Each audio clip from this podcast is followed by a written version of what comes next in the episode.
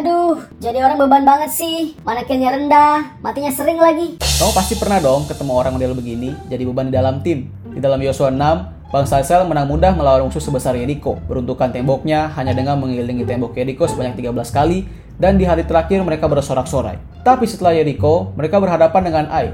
Yosua 7 mencatat mereka kalah besar melawan bangsa yang jauh lebih kecil dari Yeriko. Kenapa? Karena akan berubah setia terhadap Allah dan menyimpan barang jarahan yang dikhususkan di Yeriko. Teman-teman, hanya karena seorang Akan, satu bangsa kalah melawan bangsa sekecil Ai. Jangan sampai karena kita pekerjaan Tuhan terhambat. Peperangan kita menjadi kalah hanya karena kita berubah setia. Yuk coba cek, adakah kita menyembunyikan barang-barang tertentu atau dosa yang tersembunyi?